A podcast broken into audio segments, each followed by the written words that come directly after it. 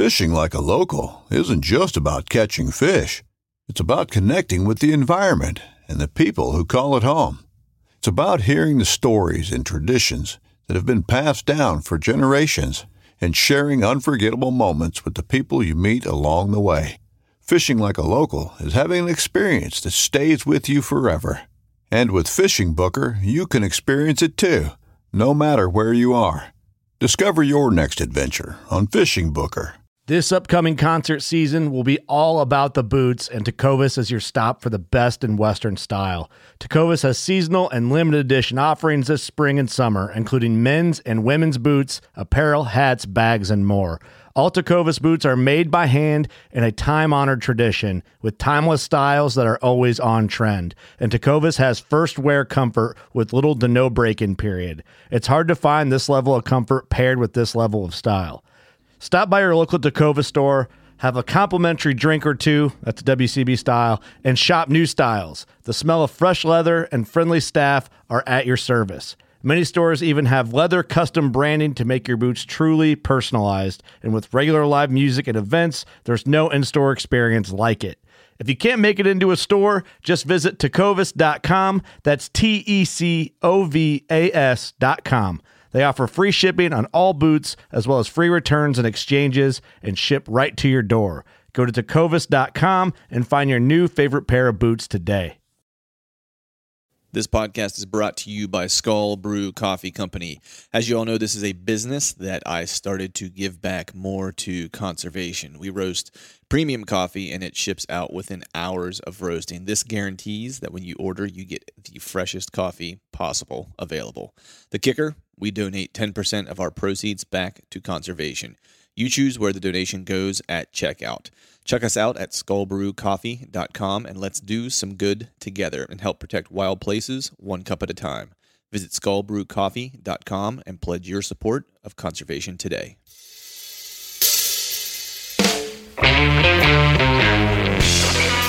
Hello and welcome to the Truth from Stand Deer Hunting Podcast. I'm your host, Clint Campbell, and you're listening to episode number 118. Today, John and I talk turkey and a little hunting culture. So stay tuned.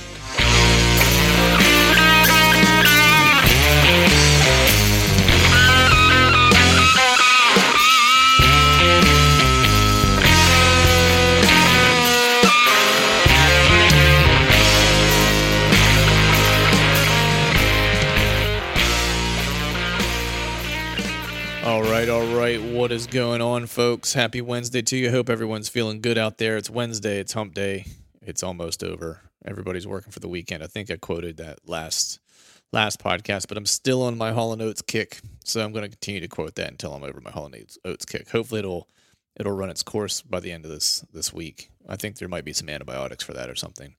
I uh, got a cool show for you today. I'm not going to belabor this up front. It's a been a little while since John and I had a chance to catch up. He, uh, you know, last he and I really had a chance to talk. I was actually in Iowa with him, if if you all recall, doing a little shed hunting and hanging out with him, doing some scouting, getting ready for this uh, this upcoming um, this upcoming fall. Which actually reminds me, this upcoming weekend, I need to uh, I need to go ahead and put in for my tags for Iowa. So I need to set a, uh, a calendar reminder for that because I'm super excited to do that. But the last time John and I really had a chance to talk was when I was out there visiting him and we went to the Iowa Deer Classic and so forth. And pretty much since then, John has been on the road in various states hunting turkeys, f- doing some photo work, video work for, you know, turkey hunting and so forth. So we've not really had a chance to catch up. So I thought it'd be a good time to just kind of do that now, see what he's been up to, talk about our plans for turkey season um, as turkey season here has kicked off in PA in May.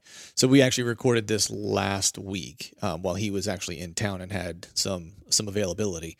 Um, but since then, turkey season has opened here in Pennsylvania, and I had a disastrous opening day, which was essentially I had a place picked out that I think I had mentioned maybe even a podcast or two ago that I had a piece that I had was looking forward to trying to hunt and uh, got there nice and bright and early. Wanted to get in, you know, early and uh, see if I could uh, get a few birds to uh, to, to gobble before they flew down. And uh, when I got to my spot, there were already five trucks parked in the parking area. And this piece of property is not very big that I found. I thought I found a little out of the way piece. I think it's a little out of the way piece for um, for deer season or for archery season specifically.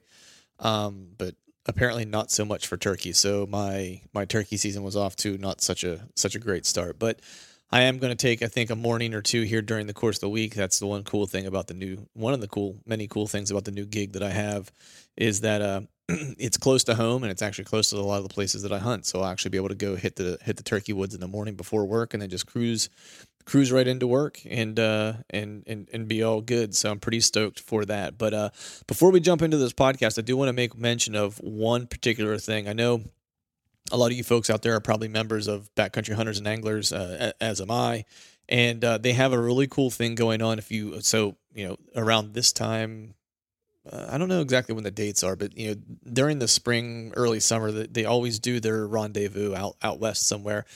And uh, this year they're actually doing uh, what they're what what is called uh, muster in the mountains, and, and really BHA is putting on um, their largest gathering on the East Coast to date uh, which is uh, which is super cool. And they've got a, they've got some folks coming out. I think uh, Land Tawney is actually going to be there potentially. Um, at least that's what I've heard. I know that they're kind of rounding out what the, the list will look like for folks who will be there and, and, and kind of do speaking events and so forth. But this event is being held on a private farm. It's a it's a guy who's a lifetime member um, in uh, in Morris, Pennsylvania. So and the dates are June 22nd and 23rd. It's a family friendly event, so I'm I'm definitely going. Uh, my wife will be there with me. I'm going to bring my daughter along with me, and uh, they just have a lot of cool stuff going on. So it's a family atmosphere. It's kind of a, a nice weekend away uh, for some camaraderie and and uh, you know and, and getting to chat with some and spend some time with some like minded folks um, and and you know and at times talk about things that are all uh, very important to us. So some of the things they will have going on there. There's going to be a bonfire. Of course, there wouldn't be any outdoor excursion worth its salt if there was not a bonfire. So there will uh, uh, certainly be one of those. There'll be some archery and some uh, fly and, and, and spin casting competitions. I think there's an archery competitions that's happening as well. They'll do a little bit of like a storytelling thing turkey calling competition. There's going to be some live music. So if you like to cut a rug or get your rock on, you can certainly do that there. There'll be a wild game cook off, which is pretty cool. All, i always look forward to those things. Uh, there'll be a, a, multiple pig roast, so not a single pig, but multi pigs. Um, there'll be backcountry Olympics, so there'll be a little bit of you know physical competition there as well. Some raffle raffles and prizes. It's a camping event as well. There'll be, of course, be beer, uh, fireworks, and just a bunch of other stuff going on here during the course of this weekend. So I highly encourage any of you out there who are looking for something to do over the course of the, uh, the June 22nd and 23rd that weekend to head out there. So does all this, you know, kind of, you know, tickle your fancy, so to speak? I know I've been pretty excited about doing it. And if you want to get involved, all you have to do is head over to their RSVP page and go ahead and let the folks there know that you're going so they can kind of get a head count as to how many folks are going to be showing up. And how might you do that? Well, one, you can head to the uh, blog post show notes for this podcast, and I'll have a link there for you that you can head to uh, head to the page to RSVP, or you can go to backcountryhunter.org backslash muster underscore in underscore the underscore mountains.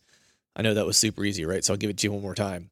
That's backcountryhunter.org backslash muster underscore in underscore the underscore mountains.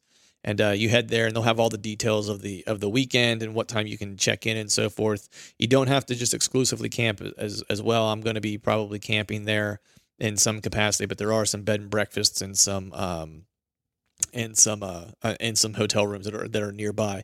One of the most important things to mention is this whole event is free. So if you choose to camp on the property, that is free. There's no, you know, admission fee to get in to enjoy the games, the the food, the you know, the the bands or anything. So there's really no reason for you to not to show up. So I hope to see you all there. All right, folks, welcome back to another episode of the Truth from the Stand Deer Hunting Podcast. And today I got my brother from another mother, the, the, the co-host on this hell ride, Mr. Johnny by God Utah Mulligan. What's going on, dude? Hey, what's happening, man? How you been? Been all right, man. We we haven't talked in a minute. We'll get into all your excursions here in a minute, man. But you've been a you've been a busy fellow lately. Extremely. Um, it's like robbing Peter to pay Paul sometimes, but nonetheless, I've been busy. I've been I've been moving. What is it? Uh, motion creates emotion. So I've been doing a lot of that. Nice, nice. But I, I don't think. No, we've talked like a handful of times. Just I think maybe even just once since I left Iowa, since I came out to see mm-hmm. you. You know, that's how mm-hmm. how busy you've been. But like, I think uh, I think I left you with a little gift though before I left Iowa, if I'm not mistaken, right? yeah, yeah, yeah. You you brought the uh, Pennsylvania bubonic plague, infected the whole house. yeah, it was pretty awful. yeah, that was pretty bad. Everybody was coughing and hacking, and um, I didn't. I probably didn't have it as bad. I mean, it was just it was like a just a really really bad cold. Yeah. Um, there was one day that I I was chilling like I had the fever, you know, but I didn't I didn't have I didn't have a fever. Um, so I don't know what the heck that was, but whatever. It uh, it didn't last too long, you know, four or five days, and it was gone. four or five days, it was gone. Yeah, well, just four I mean, or five days I didn't sleep or hold yeah. down any chow or anything like that. But it's all good. yeah. So it was. So I don't remember if we even talked about this on like the other on the session we did at your place, but so when I got to John's, you know, you and, and your wife were all concerned, or I should say you, you didn't give a shit, to be honest. Your wife was all concerned that I was coming over and um, you had a had a sick kiddo at the house or whatever. And so I get there yep, and she's yep. like, Yeah, we had one like, with the flu that had yeah. just gotten over it or something. Yeah, yeah. And so your wife asks you like, "Hey, did you tell Clint that you know we have a sick kiddo at the house, so he maybe he doesn't want to come this week or whatever?" And you're like, "Hell, hell no, I didn't tell him." And I'm like, "That's awesome." And uh, which wasn't yeah. a big deal, you know. I mean, it's like you know, I'm a, I got a kid too, you know. It's like my wife works in a school district and stuff like that, so it's like I'm around all kinds of germs all the time. So it's you know, if I'm if anyone could you know fend it off, I probably could. So you know, I'm there the whole time thinking like, man, I'm probably gonna get sick when I get home. You know, it's at some point or whatever. And little did I know that I was bringing the creeping ninja with me because, dude, it's literally I was on the plane back home, and I'm sitting there, and I'm just like, man I feel like garbage because my daughter was sick like the entire week leading up to me coming out to see you, and it was just like uh-huh. headache, tired, no no fever whatsoever, but just like completely put her down for a week, but no like real symptoms other than just feeling like garbage. And I basically had that when I got back, and I and I hadn't talked to you at all for like a couple weeks because you were you were doing some traveling, and we'll get into that. You were doing some early season, you know, down south turkey hunting style and I knew you were getting back because I saw your Instagram feed. And I was like, ah, I'm going to give John a call and see what's up. I give you a call, and like the first things out of your mouth, like I think we said hello, and you were like, dude, I don't know what the hell you brought from Pennsylvania. and that was like the first part of the conversation. so my apologies. It was for, bad. Uh, yeah, it, it oh, wasn't. No, it I mean, you know, and it's funny because when when our when our youngest was little, um, we joked and we said we've literally had a cold for five years. Yeah, because no it was like every germ from like daycare and kindergarten and first grade, you know, like everything that they were exposed to, they brought home. Uh, so there was like a five or six year period where I swear I had like walking pneumonia, um, you know, every day of my life. Yeah. And then finally, you know, you build up an, immune system and whatnot. Plus, being a cop, I don't know what I was exposed to half the time, but I had like ironclad immunity. So now it's been three years since I've been a cop, and all my kids are, you know, my youngest is 10. So we're not getting the creeping crud brought home all the time. So now, whenever we do get exposed to it, we're like, uh, update the will. I'm dying. I'm checking out. it's like I got the I got the the Wambania. I don't know if I ever told you the story about Wambania. Did I? Uh uh I don't no, think so. Okay, so my brother in law, you know, when he was in high school, there was this kid that he was that was in his class, and it was you know, he was a good kid. He was one of his best friends, but like he wasn't the brightest bulb on the on the tree, shall we say? And they were having this spelling thing, and this was high school, so it was more of like an end of the year fun thing. Like the teacher didn't have anything to do, so it's like we're just going to throw words out and like someone go up on the board and spell them or whatever, and we'll see, you know, who can who has the most points or whatever, killing time essentially, right? Is their senior year or something like that. And so they're up there and this kid goes up there, you know, like my brother-in-law goes up there and he writes his word or whatever. And it's like, you know, he, he gets it right and whatever. And then his friend goes up to write it and they say, you know, pneumonia, right? To write it. he spelled pneumonia W W A M B A N Y A. Wambania. That's how nice. that's how he spells pneumonia, or how he thought pneumonia was spelled. So anytime I talk about getting sick, if it's really bad, I just refer to it as the Wambania because that's like the worst Yeah. form of the worst form of sick. But That's funny, man. but we both made it through the other side. We're both feeling feeling better, and uh, we are on to well, you're on to turkey season, man. So, dude, you've been kind of all over the place already for turkey season. So let's start. I think if I'm not mistaken, you were in Florida chasing turkeys. Yeah, yeah. So Yeah, So um, hold on. Let me ask this: first. Have you ever hunted Florida before? No, no, I okay. haven't. Okay. Um, my parents have a place in Florida, and I haven't.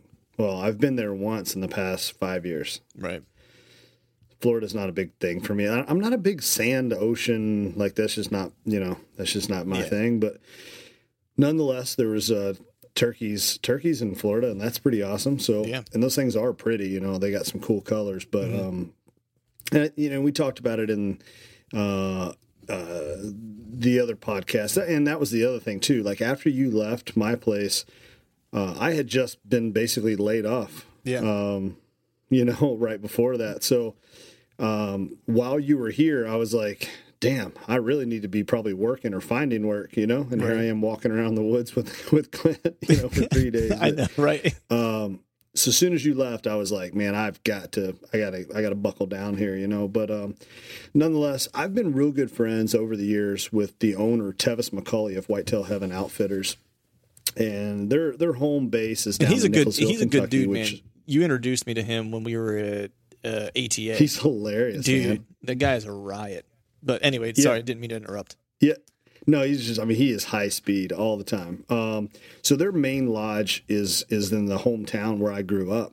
Um he's he's younger than I am, but that's kind of how we met through mutual friends and stuff. But anyways, um he had, you know, word travels fast and he had heard through the grapevine that I was doing this freelance thing now and so he called and was like, "Hey, uh, I need you. I need you to be in Florida." And I'm like, "Yeah, when's that?" And he's like, "Tomorrow." I'm like, "What?" He's like, "Yeah, I need you in Florida tomorrow. Here's four airports that you can fly into, and, and we'll we'll drop you off. Just pick one." And uh, so, anyways, he calls back and he's like, "Here's my credit card information. Just just get you know get Just your ass get down there. here." So I was like, "What am I doing?" He's like, "Photo. I need you. I need you for like four or five days doing photo video." I'm like, yeah, yeah, let's rock and roll. I'm like, oh man. I'm like, I'm still coming. I was like, um, you know, my birthday's coming up. And uh I don't think that there's ever been a time in the last four years that my wife and I have actually spent our birthdays together. Right. Just one reason or another, something comes up. Like I was out in Montana or whatever, you know. But Right. uh, so, anyways, we uh, he's like, well, I'll tell you what, bring your bow. I'm like, do what? He's like, well, yeah, since it's your birthday, that's your birthday present. Bring your bow. Nice. And he's like, I don't care if like you take a day and go chase some birds or whatever. I'm like, heck yeah, this is awesome, right? So, um, anyways, I go down there, and uh, weather's great. Their guys are they're they're laying birds down left and right. So I'm just bouncing around, photo, photo, photo, photo, photo. You know what I mean? Right. And shooting video. And then finally, like the last day, I'm like, hey, Tevis, if you don't mind, I'm going to take my bow this time and today and I'm still going to do photo video work, but I'm going to take my bow with me and see if I can get one. And he's like, yeah, yeah, it's the last, you know, it's your, your last day. You better. And of course, you know, 25 mile, 30 mile an hour winds. It's cloudy and it dropped to about 45 degrees. Jeez. Um, And it had been like I was getting burnt every day putting on sunscreen. Uh, Right. so the birds were l- uh, less than active and less uh, less vocal than they had been before. Uh, so I, I didn't even I didn't even see a tom at all. Um, but didn't hear one, didn't see one, saw a couple of hens. But so I did that. Uh, then I, I made my made my way back um, back to Iowa, and I had a trip uh, had a trip to Bozeman. Uh, went out to Montana and uh, hung out and uh, worked on some stuff with uh, with Mystery Ranch. And can't really disclose all the details of that just yet, but uh, it's uh, pretty pretty awesome. It's pretty rad. And uh, yeah, yeah, so it's pretty awesome. I had a good time out there with those guys, and um, came home, and lo and behold, we're in the process of listing our house with Whitetail Properties.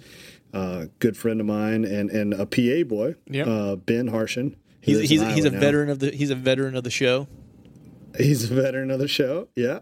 Um, ben Ben is my listing agent. You know, he still owns Huntera, but he's also an agent uh, with Whitetail Properties. So he's going to list um, my property here, my house, and uh, we have a basement that's it was partially finished. We've been working on it the whole time we've been here. And we kind of buckled down and said, okay, we got to get this thing done. We got to get it done now. So I was slapping up drywall. Had to I had to build four walls in the new room, slap up some drywall. Heck, was starting to run out of time. I ended up contracting out somebody to come and do the mud finish and texturing and all that stuff. So he knocked it out in two days, and it would have taken me two months. Yeah. Um, what I do after that? Well, hold- before we Oh, before we uh, before we go there, what what part Yeah. of what part of Florida were you in? Uh, it's outside of Orlando. Okay. Was it like Yeah, Clermont outside or of Orlando. and- Apopka? I mean, we're talking like BFE, Florida. I didn't even know that existed. Oh yeah, man. I mean, there's. I mean, I lived. Well, I mean, I lived in Orlando proper for however many years I was there, nine years or something like that. But there's some, there's some pretty BFE areas out there, man. You get out around like, like Clermont. I think is like one area that's pretty, pretty out there, if I'm not mistaken. Uh, there is Apopka, which is pretty. You know, there the Apopka forest out there is huge. um, and I'm trying to think. There's another area that I used to go. There was this campsite that I used to go to, usually on my birthday, because like down there, man, it's like you don't want to be outside camping and doing anything like that. Basically, after mid-April, and so like my birthday was usually like the cutoff if I was going to go camp or do anything outside and be relatively comfortable. And there was this fish Yep. camp, and I can't remember the name of the lake or the part of like you know it's not even suburban Orlando. It's just like the country outside of Orlando that it's in. But like this, it's a well-known bass lake that does like national bass fishing tournaments, and we would go there and you know just camp for like a long weekend and drink beers and you know just hang out. Sure. whatever. But yeah, I mean, for people that have never been there, it's like they think of Orlando or they think of Florida or you know they think of Miami and Orlando and maybe Tampa. You know, but there are some pretty rural areas out there. Like you get into some pretty gnarly, gnarly places. I've never hunted or, uh, Florida. You know, it's uh, what was your kind of impression of, of of you know hunting the the Florida kind of scene? Um, so the birds aren't. They're not like easterns. I mean, they don't. They don't gobble as loud or as often. It seems like. Um, the first day we were we were out there, I jumped into a ground blind because you know I've got the camera equipment and whatnot. And I didn't want to mess up anybody's hunt, so I just jumped in a ground blind with somebody and. And, I, and I'm filming uh, these birds come across the field, and they were like, "Oh, look, there's a hen." And I said, "What? That's a that's a crow." and I'm like, "Actually, I don't even know if that's like a crow. That's just like a little blackbird." no, Right. it was a hen. I mean, they're just that small, you know. Right. Um, so that was kind of funny, but um, yeah, they they don't they don't have that thundering gobble. Um, it almost sounds like half the volume of a Jake. It was they were shorter gobbles, and I don't know. It was just it was different, but man, they're they're just they're awesome birds. Their colors are just crazy. Yeah, I mean, the like- orange and the red and and the blues are just insane. Yeah, I was looking at some of the the pictures you were laying out on on Instagram, and it's just, yeah, I mean, it's pretty it's pretty incredible. It looks starkly different than I see in Pennsylvania. You know, Sure, sure. but Yeah, I mean, I think a lot of the birds that the guys were killing, they were you know 18 pounds, 19 pounds, you know, stuff like that. right, and you know you put that next to you know one of these big iowa 30 pound jokers it's like yeah, you know it's like what the heck like the one Billy C killed the the other day, like twenty six pounder. That was pretty big, pretty big bird. yeah yeah that's a big bird yep Yeah, yeah. but all right. So you you managed you were, went to. We're doing tracking John here is what we're doing. We're tracking John in Utah over the I need a past like, two GPS months. tracker. Yeah, I need to put a GPS Um, on you. So we were in Yeah. Bozeman with Mystery Ranch, and then we got Uh-huh. we got we got the house listed with Ben, Yep, home and then improvement projects yep, and then where? uh, then i um, uh, i had a gas line company a company called midwest easement services they're actually getting ready to change their name because they when they first started their business, they did a lot of easement services. Now they're they're not doing as much easement work. Uh, they're still doing a lot of power line clearing and stuff, but they're doing a lot of welding and, and a lot of steel pipe gas line stuff. So, um, anyways, they they they called and they they're like, look, you know, we need some new pictures for our website, social media, and we need some video and some drone work done. Uh, we want to have just you know like just a badass like video. You know what I mean? Right. Like we want to have something over the top that just shows all the all of our uh, machines, equipment, and the stuff that we can do. You know, flex flex the muscle video. Right. So uh, I went and hooked up with those guys down in Missouri and Illinois for a few days. Did that. Um, came home, uh, then turned right around and, and I went down to uh, Was it Kentucky? went down to Whitetail Heaven to their Central Kentucky Lodge. They were hosting a turkey competition. This is it was turkey competition one of two. Um, two man teams. You know, in Kentucky, you can you can take two birds in the spring, and um, I think they had seventy five teams enter, if I'm not mistaken, 75, 78, something like that. Might have even been more. Might have been like closer to eighty, but nonetheless, between three uh, three properties, their northern northern Kentucky property, uh, western property, and their central Kentucky. And um, I don't remember the exact number of teams, but they have more properties than they had teams. So the way that they did it was uh, the teams showed up, uh, they drew for numbers, and all of the properties are laid out on a piece of paper in uh, kind of a blind draw in Right. like a white envelope. So you have no idea what property you're drawing, and you you you draw. And at the end of each day, you can also you can redraw. You can put in for a redraw and that kind of stuff. Some people can trade properties if if need be or something, but uh, nonetheless, they do the they do very very strict rules. They have when it, when a, when a bird is shot, you know, you take a picture of the bird and send it in um, to one of the you know officials with Whitetail Heaven. You bring the bird back, and then they have a a scorer with a witness, and then they also have a second person score. Um, you know, they do the standard weight, beard length, spurs, and they do the standard NWTF calculation, and that's how you come up with your total score. You know, per per bird, and they post everything up on a big dry erase board, and um, through FaceTime and everything, you know, everybody's able to see all the boards, you know, at all times, and Right. see where they're at. But uh, when it was all said and done, after two and a half days of the competition, there was a team from Southern Indiana. They went home with thirty-five thousand dollars cash. Yeah, I saw that man. That's crazy. It's a. I mean, I Yep. would never have a snowball's chance in hell to win, considering I never killed birds. But I, I could imagine what it would be like to win thirty five thousand dollars for hunting. It's awesome. It, it's super cool. Well, and then second place was twenty grand. Third place was ten grand, and Yeah, Um, I mean, there was you know six guys went home extremely happy, and and I talked to guys that finished like fourth and fifth and ninth and thirtieth, and I'm like, so you know, what'd you think? And I and I I recorded testimonials from these people, and I said, so what you know, what's up? And they said, look, this is the most fair hunting competition I've ever been involved in. Um, I had a, had a blast. You know, Yeah. I've already signed up. I've already prepaid for next year's competition as well. right. That's cool, man. So It- it, was cool. You know, like I said, there wasn't any sore losers. And um, even though these guys were competing for money, every night at the lodges, everybody sat there at, a, at the same dinner table and broke bread together and had a few drinks together and cut up and laughed. And people were, here, take this call with you tomorrow. Try this one out. It worked pretty good for me. And, you know, just, Right. it was, it was pretty neat. It was a pretty cool deal. And,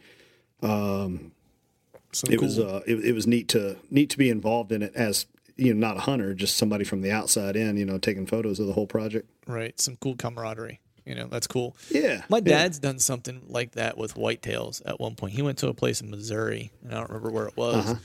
where it was something similar. Where I think it was like the top, and they did it throughout the entire season. You know, because it was like it was it was an outfitter, and they would kind of you would you know take whatever animal you were going to take, whatever you know buck you were going to take, and then they would bring it in. They would score it, and they would kind of keep track of it and stuff like that. And they would keep track of like the entire.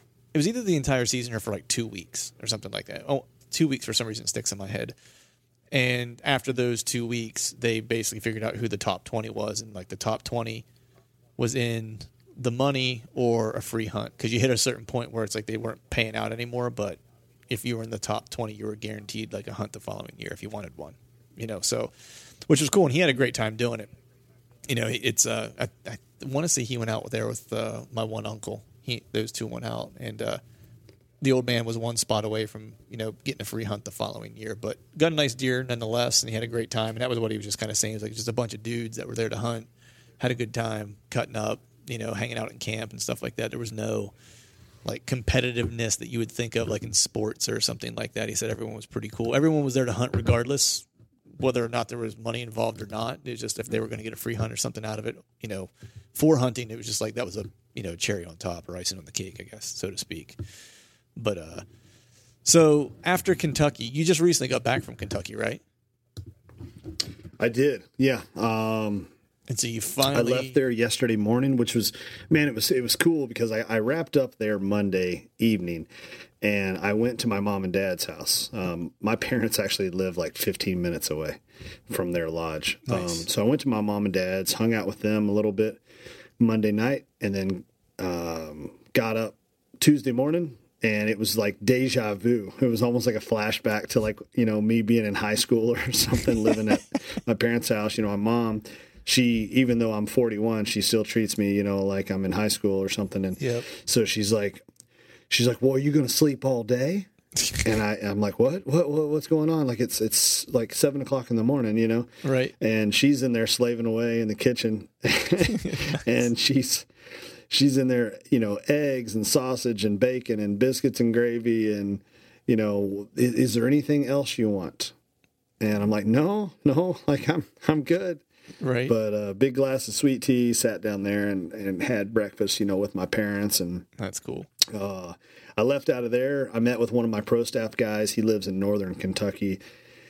And then uh, I picked up my antelope in northern Kentucky I saw as well. that, man. How cool is how cool was that to pick that thing up? So Oh, we'll back man. up. We'll I've back been up. wanting to get my hands back on that guy for a long time. I bet, man. I was just going to say that we'll back up for one second, just for, for the folks out there that don't know, you know, or that maybe started listening like you know recently or something like that.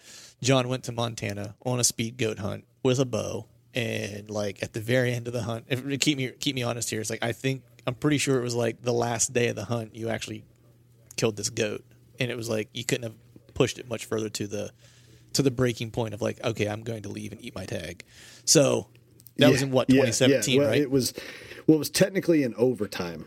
Uh, it was it was going to be a four day hunt, and uh, it was really late. You know, obviously we got back uh, after that fourth day, so we decided we were going to go ahead and just sleep that night in Montana, and then wake up at like five a.m. and go ahead and get a early fresh start. You know, and drive back to Iowa. Um, we got up and I'm and I'm just I had this overwhelming sense. I'm like I I just really can't believe I'm going to leave Montana and you know eat this tag after coming so so close, you know, uh, on a couple goats. But uh, I told myself, I said, okay, if I don't have an arrow in a goat by 8 a.m., that's it. I'm calling it. Um, so I went back to this public land spot and actually put an arrow in this. It, it was my last arrow um, that I had with me, not in my quiver. It's the last arrow I had in my possession. um, and I put an arrow in this goat at 7:37 a.m. At 23 minutes left. yep. Um, and uh, so, anyways, it was uh, it was it was a public land hunt uh, there in Montana. Um, 72 yard shot. Um, and he barely, barely, barely broke Boone and Crockett on his score. So mount, I dropped him off too, at the man. taxidermist in the spring of 18 when I went down there to turkey hunt. That's when I took him down there and dropped him off. And Right. uh, I've been waiting for him to get done, and uh, I knew I had a, I knew I was going to be heading to Kentucky at some point this spring. You know, probably to chase turkeys, but I didn't know it was going to be quite a couple weeks as early as going down there with Tevis and those guys. So, anyways, I was able to pick him up, and and he's hanging on the wall now. Um, Nice. so I got home last night, like twelve thirty. and then of course I stayed up until I got all these pictures edited uh, for Tevis and Whitetail Heaven. Right. Got those all uploaded in a Dropbox. Got up this morning and started on editing some video footage um, for another client that I'm working with. Um, had to go run some errands today. Went and sat in a turkey blind this afternoon and and and almost got it almost got it done tonight. It came really really close. Nice, man. And so, dude, you've been you got a lot of turkeys under your belt right now, as far as like for for most everyone else. You know what I mean? Like I'm still waiting for Sure, the se- I'm sure. still waiting for the season to come in. Like that's Yeah, I know. Well, it's um, one of Tevis's boys. He uh, he went. I, I I actually took him hunting my last day that I was that I was in Kentucky, and I didn't want to booger up anybody on their last day of their contest for their money competition. Right. You know, because you know what's going to happen. So if somebody was to miss a bird. Or the bird gets hung up and doesn't come in, they're going to be like, "Oh, damn, cameraman must have been moving or something," you know. right, right. So I didn't want to mess with anybody's crap. Um, so Tevis is like, uh, I said, hey, but I do want to go out and just get some turkey footage, you know. So uh, he said, hey, you know, take uh, grab one of my boys. So I took one of his sons, and these kids are they're something else, man. um, they live for hunting, you know. And Yep. so I took one of the one of his boys out, and we were on our way back to the lodge, and I looked at him and I said, Micah, and I th- I think Micah's like eight. right. I think he's eight. I said, Micah, is there such thing as being burnout on turkey hunting, and I haven't even hunted myself yet? You know what I mean? Right. Like. I'm about sick of turkeys already. Um, and I haven't even haven't even bought a tag for myself yet. But um, so, anyways, but uh, I I love turkey hunting. I don't I don't get into turkey hunting as much as some people. I mean, it's a lot of fun, and I'm always going to participate, and I'm always going to do it. But you know, I know guys that take like three weeks vacation just Yeah. to turkey hunt. Yeah, um, yeah, I can't get into it like that. I mean, for one, I- I'm just not that great at it, and I, I kind of use it like I like the turkey hunt. It's for me, and we've talked about this before. For me, it's more about the winter and, and the and the shit weather's over, so I'm able to actually get outside and kind of enjoy being outside again. Because the weather's kind of getting nice, and and then I honestly, you know, in, in PA at the beginning of turkey season, I forget. I think it's at least maybe the first two weeks. I'd have to look at the book to remember. This is how bad it is. I usually never hunt much beyond like the first like two weeks of the season for the most part. But uh, you can only hunt till noon. You know, for like the at least the first weekend, maybe the first two. Um, and so you know, you get up the crack of dawn and you you know hunt till noon, and then your day's kind of kind of shot or whatever because you're beat. So what I usually will do is I'll go out and I'll hunt. You know, for however many hours. and Maybe I see a bird, maybe I don't. And then once I kind of get you know bored or if there's nothing working or I'm not getting any not getting any action and I'll just kind of get up and start scouting for deer season. You know what I mean? And kind of spend the rest of my day doing that. And that's actually what my plan is this year is I found a piece of public that's near me.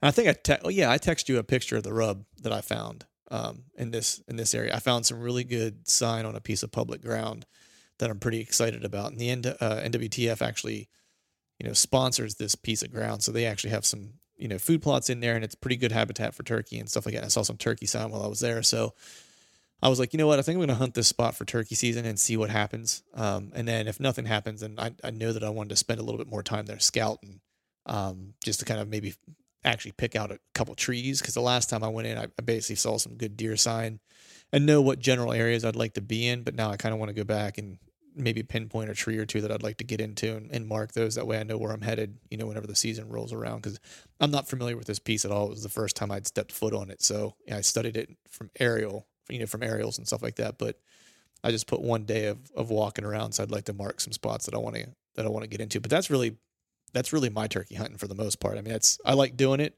but you'll never mistake me for a guy who's really good at turkey hunting. We'll put it that way. yeah, it's um I don't know. I mean, I'm I don't think I'm I don't I don't think I'm a, a good turkey hunter myself. Um yeah, I've killed a few of them.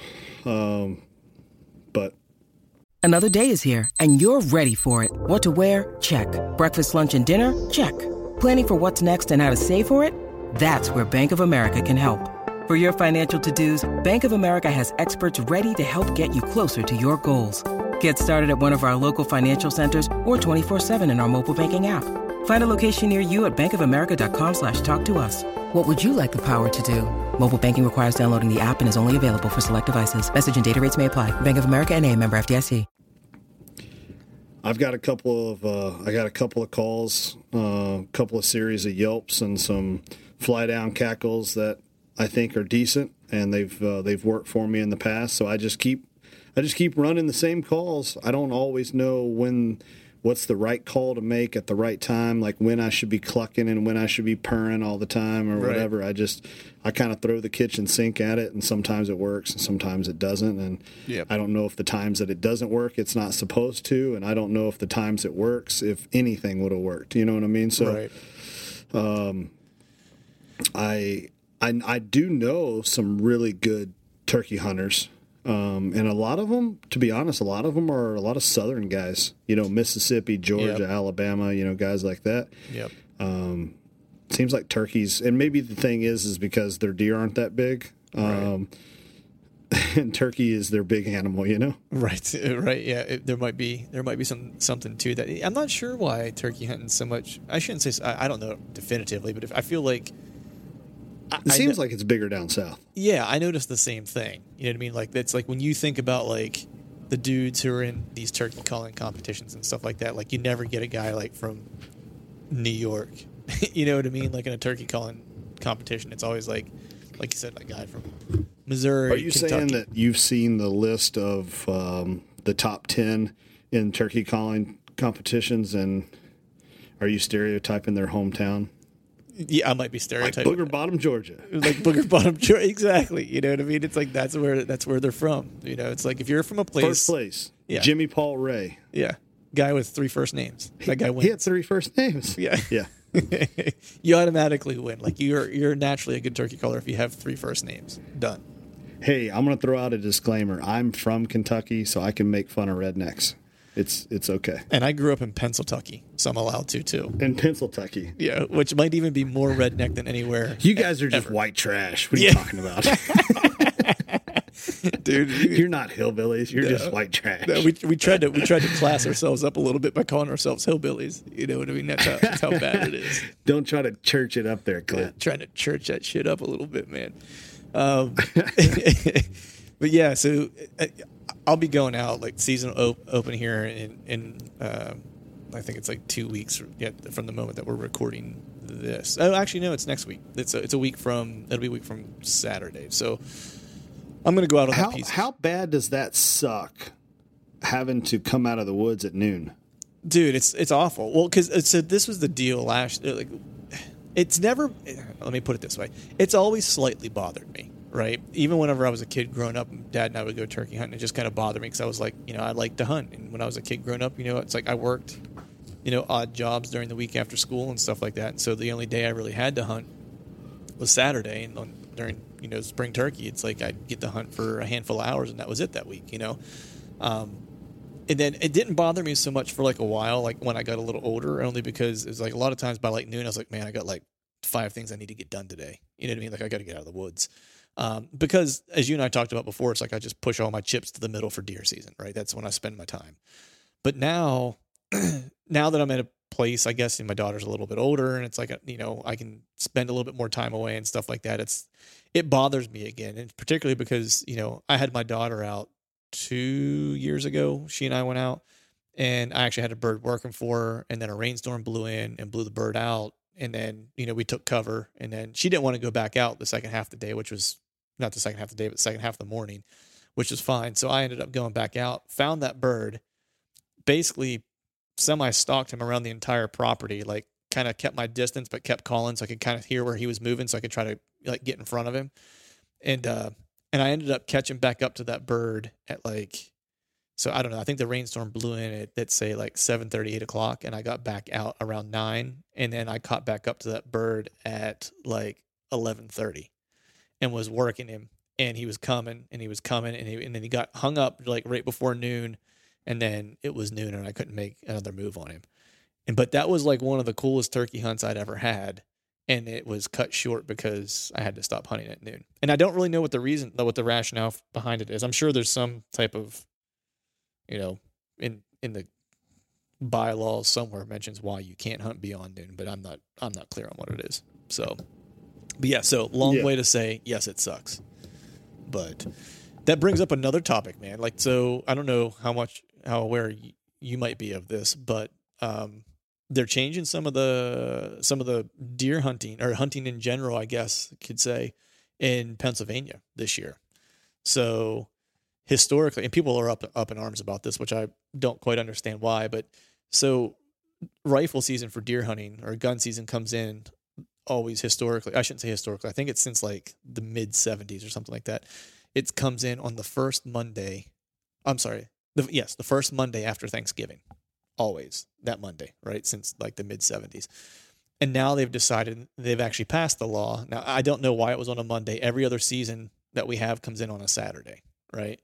Um, and so now they've passed the law or changed the law to where now that first day of gun season is going to come on, come in on the Saturday after Thanksgiving, which I was like, hey, that's great. You know, people if they don't if you know if they don't have Monday off, that'll give them a chance to go out and, and hunt. You know, or you know, if they you know don't have the vacation time to take, they don't have to spend a day of vacation time to hunt. You know, they can hunt Saturday or or they can still take Monday off, hunt Saturday and Monday. You know, whatever the case is.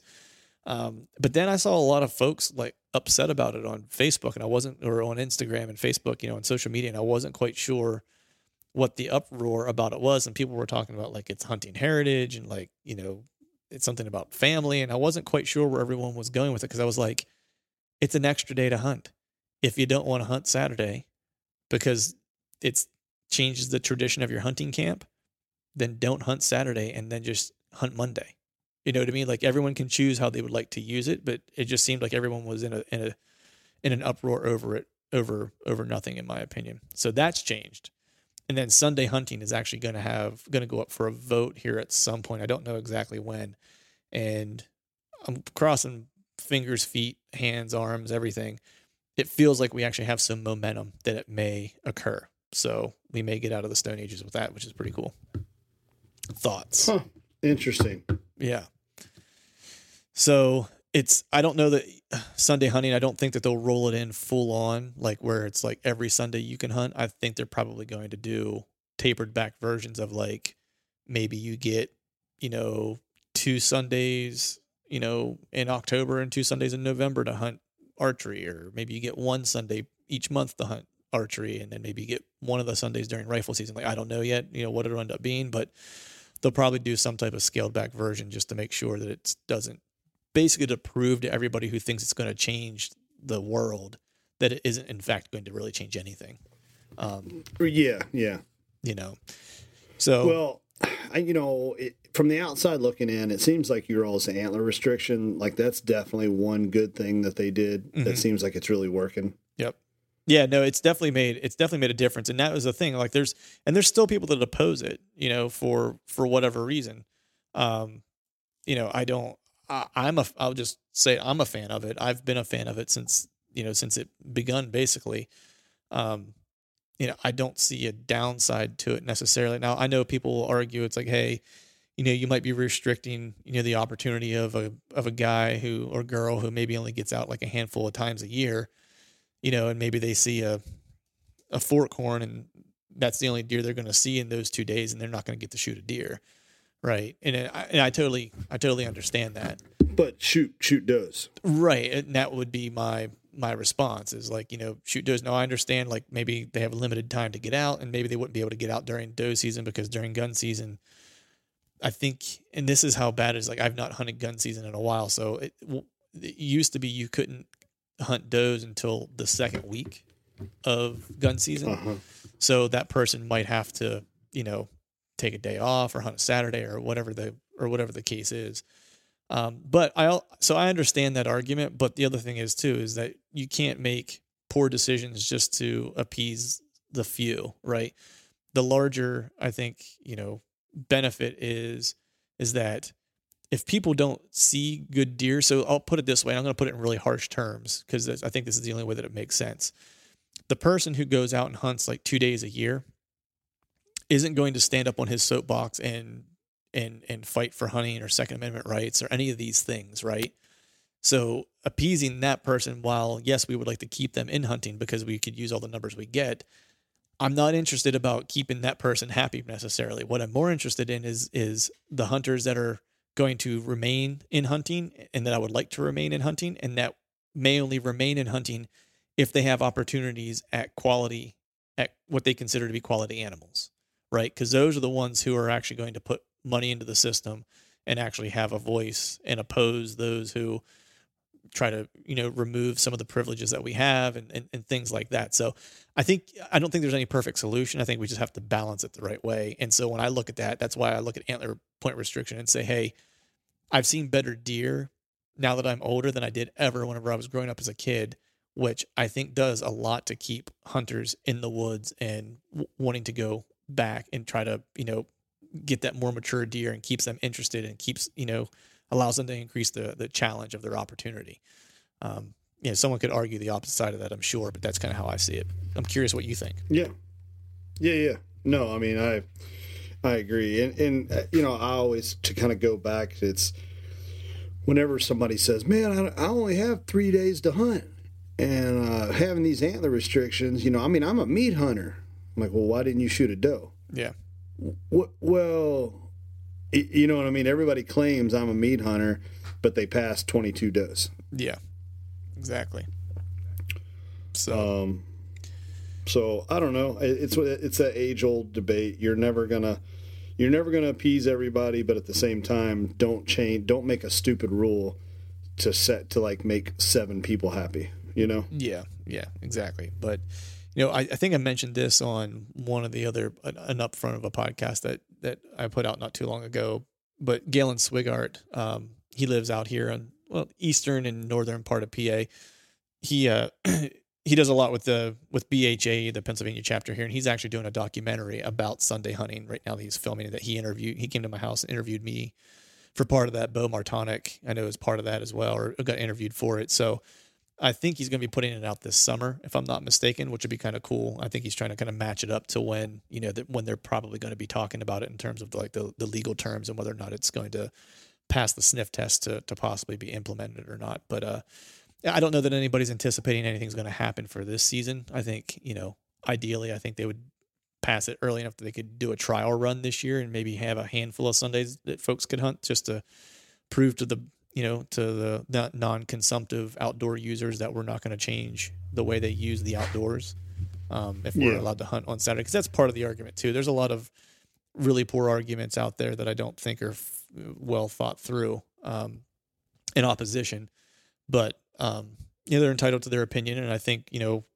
like I'd mentioned whenever you know we were doing that interview, is is that we're in a position that this is a privilege that we have and not a right. So we still have to kind of earn it, even though we might be footing the bill for the lion's share of the, the you know the payment that the agencies get to manage these these things, right? But at the same time, you know, I think we have to put our best foot forward to to prove it that it's not going to change people's um, usability of the land outside of hunting, you know, during those times of the year, and and that's okay. You know, it's it's just be good stewards and do the right thing and and and prove that it's not going to you know, I don't mind proving it because I don't think it's going to change anything. I don't think it's going to change the, the hiker or the bird watcher's opportunities at all. So I'm fine with a rollout plan to to prove it, so to speak. But so that's that's what's going on in, in the good old Keystone State, man. That actually brings me to another question I, I want to wanted to ask you. I had this conversation with uh, my buddy Wilson, Wilson McSwain, and uh, and I actually had this conversation a little bit with Cody DeQuisto, oddly enough. Um, we started talking about culture and hunting a little bit and talking about the idea that, you know, hunting recruitment is such a hot topic. And I, and you'll, you'll kind of know where I'm going with this because you and I, the one podcast we did with Cody, we did start talking about like extreme sports and, and those types of things and how those activities in our youth kind of influence the way we hunt and so forth.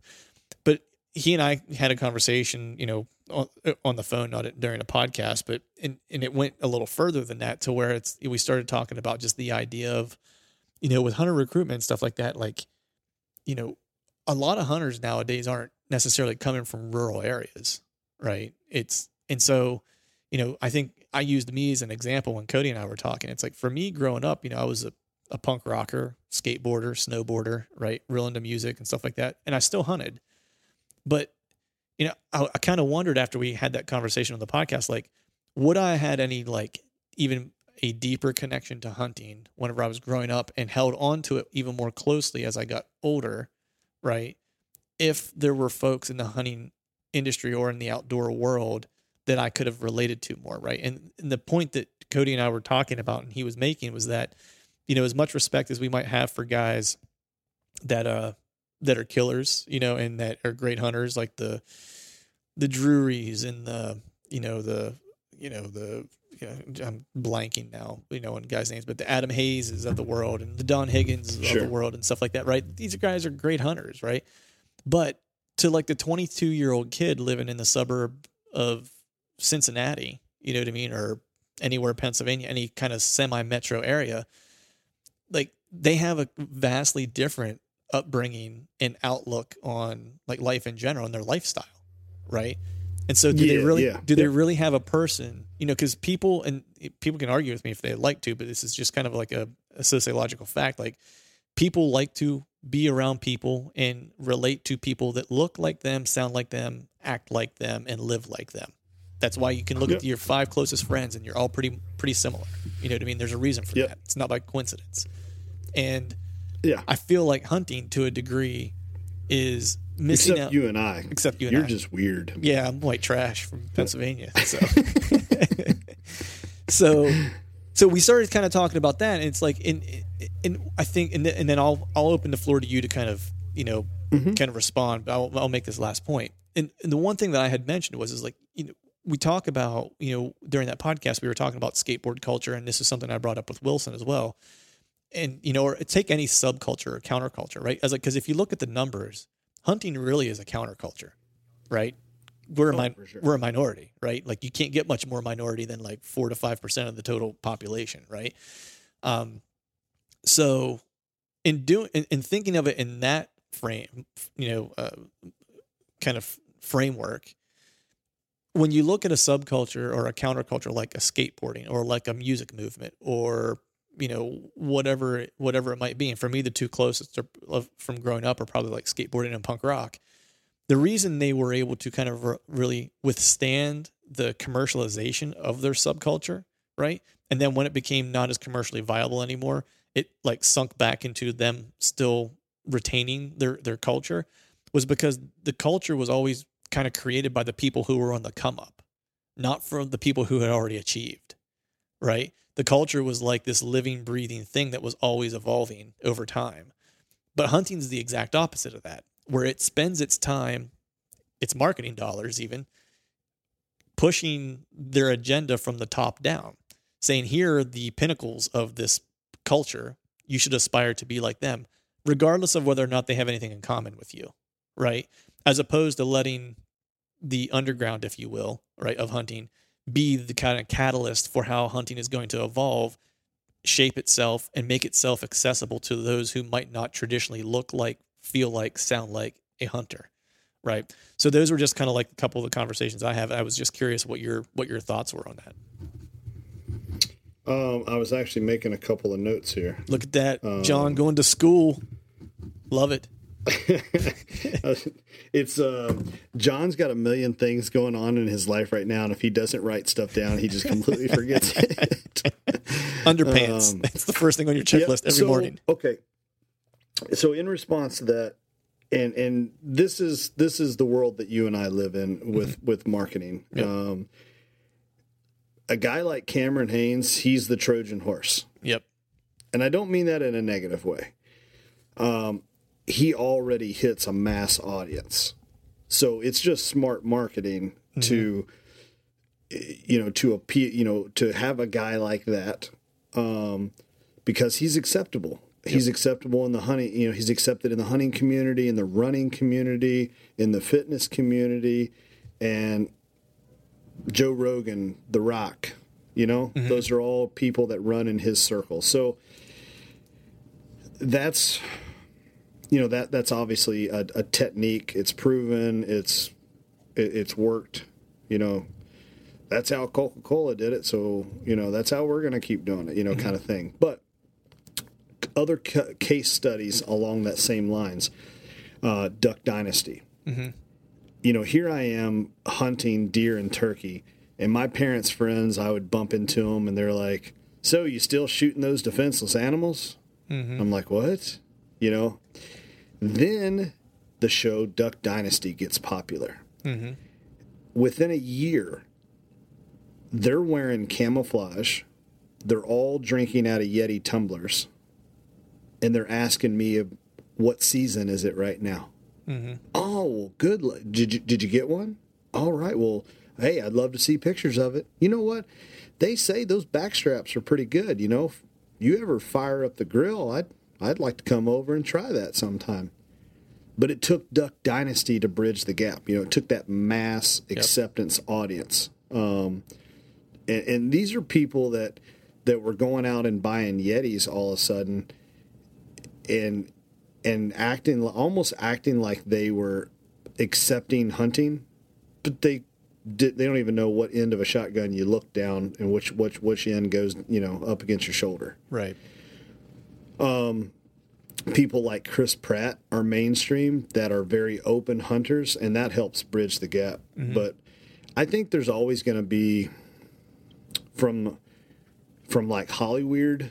There's always going to be that oh well, people who hunt animals. There's that stigma that we also uh, eat possums on the side of the road. We also we all uh, make our own moonshine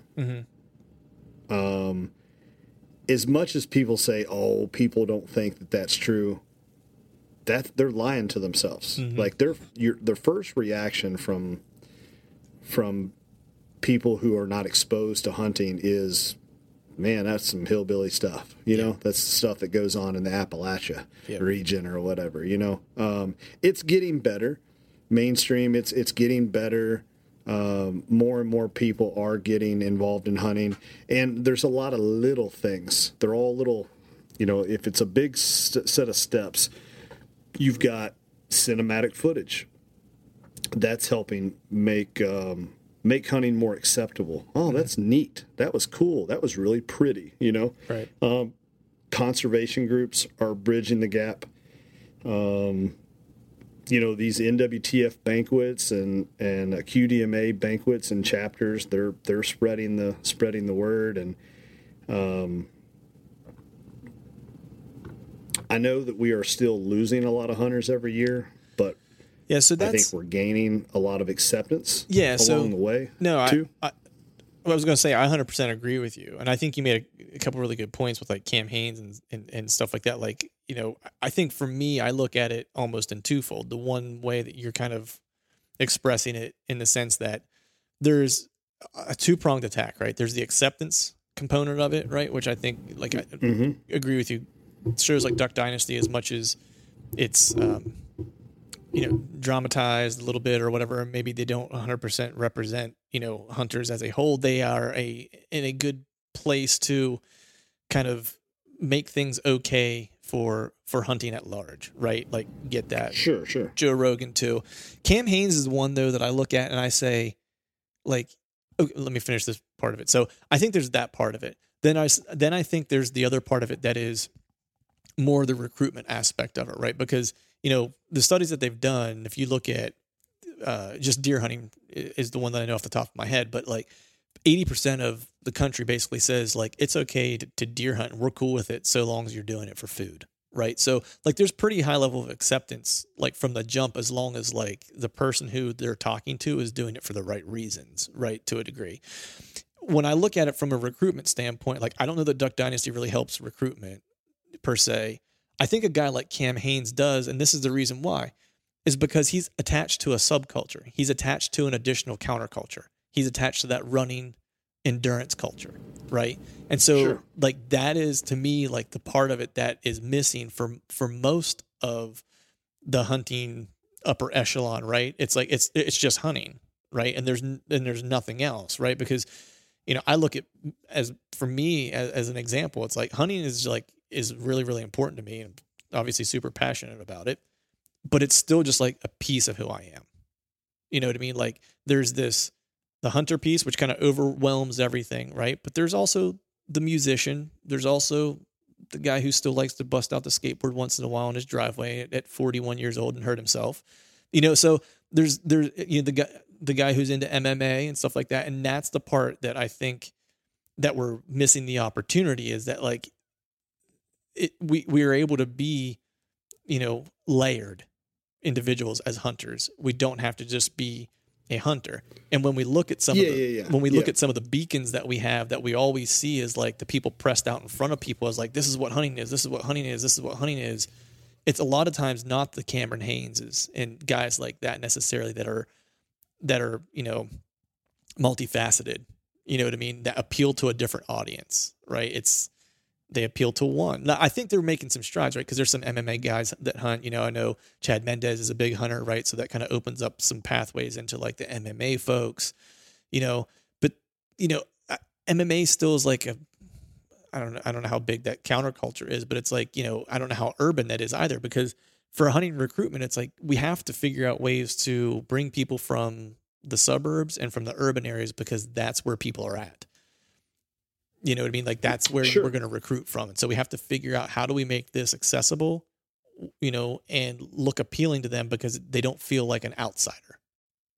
You know? Yeah, well, and I think somebody living in the country, they probably have already been exposed to hunting. Yep. They have opportunities to hunt, and it's just simply it's their choice at that point. You Yep. know what I mean? If it's something they want to do or not.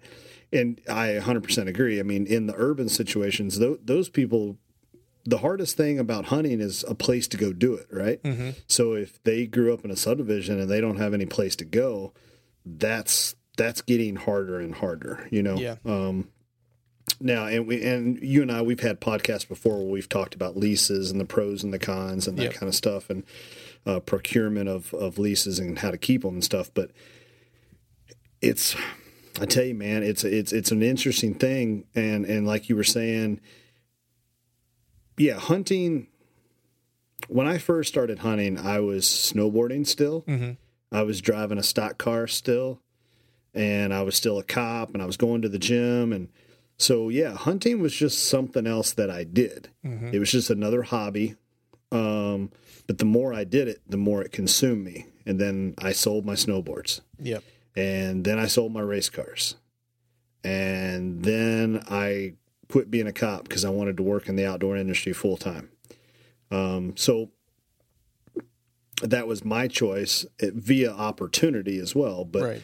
then it became okay, I am a hunter, and whether it be photography or marketing or hobbies, pretty much everything I do now revolves around hunting in some way, shape, or form, you know? Yep. and I think you're going to have that. Uh, I don't think you have to have that to be extremely passionate about the sport or, you know, about conservation. Um, I think your level of, you know, as, as and I know you agree, uh, a person's level of involvement um, will be dictated by how much they just really want to do it. You know what I mean? Yeah, hundred percent.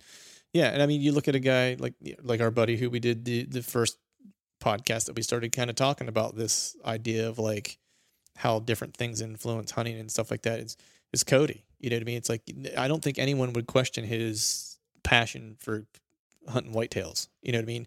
But Mm-hmm. if you knew him more than just you know listening to him on podcast or whatever, you would realize that like there's a very close second in his world, and that is lifting. You know what I mean? Yeah. And, and bodybuilding. You know what I mean? And it's like, Mhm. and so even though he's a straight killer, you know what I mean? And like you would be hard pressed to find a dude who's more ate up with whitetails than him. Yep. Like there's this other part of him that is very important to him still, also. You know what I mean? And I think, and that's Yeah. the part that I'm looking at is that, you know, you know, people who are as ate up with it as like, you know, you or I or people that are listening to this show and stuff like that. Not everyone that is going to hunt and contribute to our community is going to be as in it as we are, and that's okay. Yeah. you know, and I, right, right. and and what I'm more looking for is how do we create representatives of our community that are also have their hands in other communities that we can pull people from. I think is the best way I could phrase it. And I and I yeah, love almost. Um, it, it's almost kind of networking. Yeah, and that's kind Um, of that's kind of what I'm. That's kind of like where I've been because I was just like when you mentioned the Cam Hanes like example, like I immediately was like, that's the perfect example because he's a celebrity, yes, but like even if he weren't necessarily a celebrity, right? And say maybe say he was a, you know, I don't know, say he was like a a, a regional, like a well known regional like hunter, right? That like people like in his area know him, right? And he was big into like Uh-huh. endurance training, and he was known well in that circle as well like he would have a lot of influence in that region, being able to influence people to one at least be okay with hunting, and a two maybe try it that that are runners because he yeah. can say, hey, you know, I use this as like a a way to remain healthy and give me the energy I need to do these en- endurance initiatives and stuff like that, right? It- It's just icing on the cake that he that he's as popular as he is, but you know, just imagine if we did that, but there was a there actually is a well-known skateboarder. He's a legend. Actually, I think his last name is I think his name's Greg Gregory Rowley. Like he was out probably around the time you and I were like graduating from high school, is when he came over from the UK, and he is a diehard gun nut and and like backcountry hunter, and owns like three skateboard companies and is like a legend in skateboarding. And so a guy like that, like being able to leverage in like a space like skateboarding would be incredible because I know there are people there that would be into hunting that kind of extreme, you know, experience. They just need someone that looks like them to say, "Hey, dude, it's cool. It's okay to try it." You know what I mean?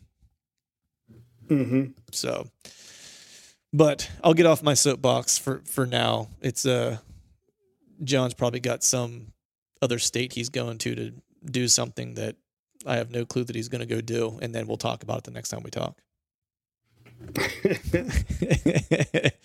but before we take off, man, is there any anything you got going on or coming up that you want to give anyone a heads up about? Anything cool coming out? Oh, let's see. Oh, um, so I'm going to be heading to Indiana and doing some photo film work. Um, but then after that, uh, Easter Sunday, I'm driving through the night out to Nebraska uh, with some buddies. Uh, with uh, Randy Sanders from Beetlejuice Skullworks. You you met him uh, at the at the. Iowa show. Yep. Um, I'm going out to Nebraska turkey hunting with him and a couple of his buddies, and I will be doing a Instagram uh, takeover uh, for Chama Chairs. So Oh, nice. be sure to check out, tune in to uh, Chama Chairs um, while I do that takeover thing. Um, Nice. Should be fun. Hopefully, hopefully it's fun. Hopefully I don't screw it up, and hopefully uh, cool things are happening, and I can keep the engagement going and keep a good story going there. So Right.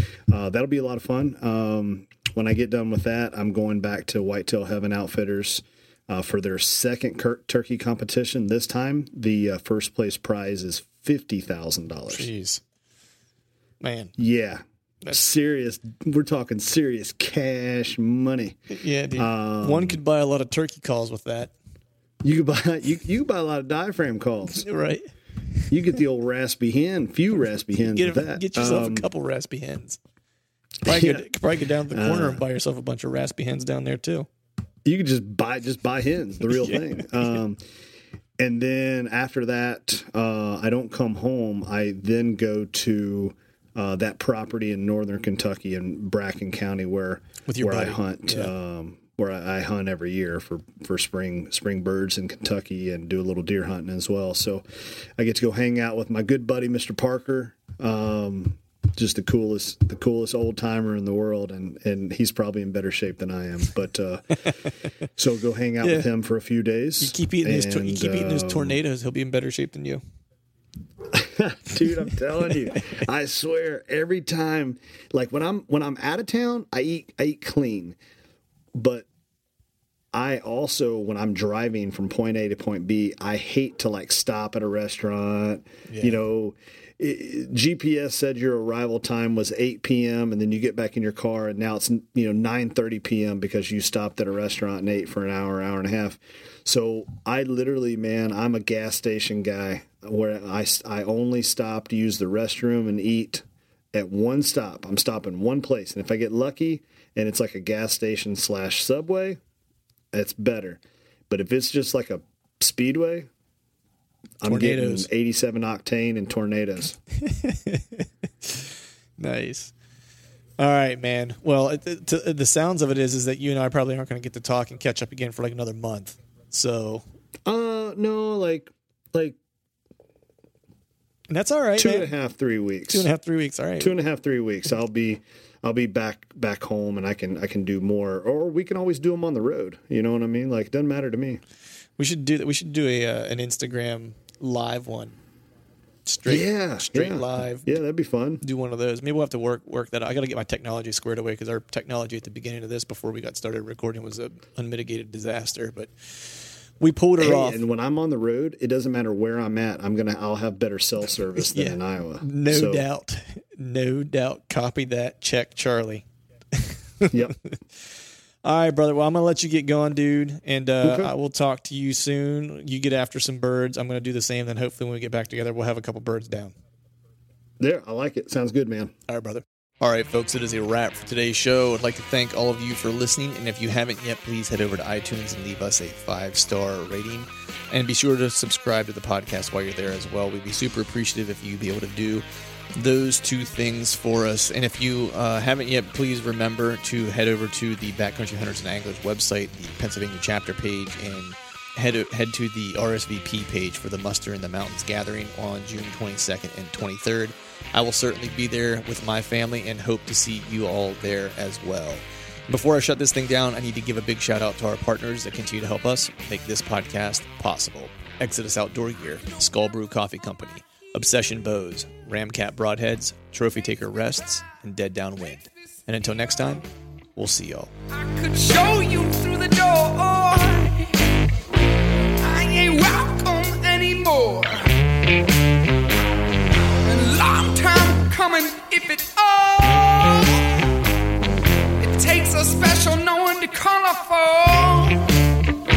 Damaged heads, broken letters. Rationalize yourself in numbers, but I gotta get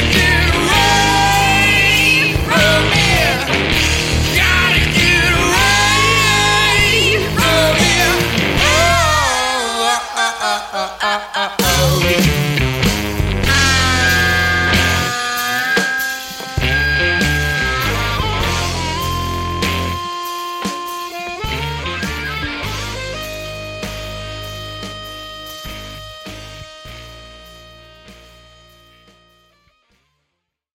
All right, gang. The new Truth merch is in stock at truthfromthestand.com and on YouTube below any of the Truth from the Stand videos. I've got some new hats, beanies, t shirts, long sleeve t shirts, and sweatshirts. There's even a new Do Hard Shit hat for those of us who like to embrace micro dosing adversity. So head to truthfromthestand.com and check out the new gear and use the code TRUTH, T R U T H, and save yourself some cash on the new gear.